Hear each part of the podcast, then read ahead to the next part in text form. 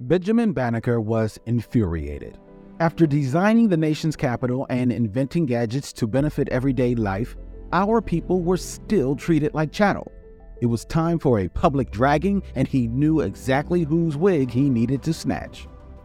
This is Two Minute Black History What You Didn't Learn in School.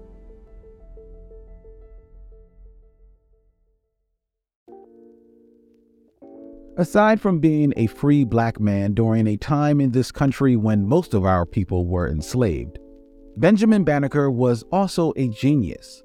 He designed, invented, and engineered so well that even the most racist of Americans respected his work. That was the problem.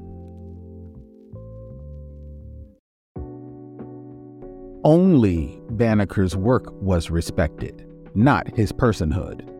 So he decided to publicly challenge the biggest hypocrite in the white leadership of this country, Thomas Jefferson. Jefferson squawked about all men being equal and free, but still enslaved our people and considered us inferior to whites. Banneker took the two faced forefather to task in a letter that went viral.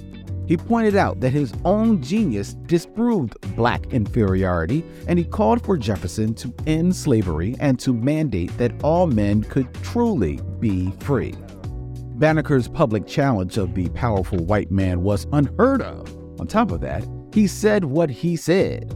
His letter was forceful and did not sugarcoat his demand for Jefferson to end slavery. The result?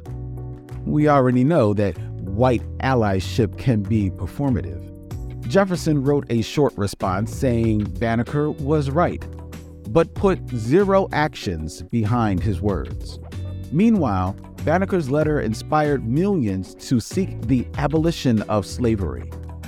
In our fight for liberation, we must always keep speaking truth to power.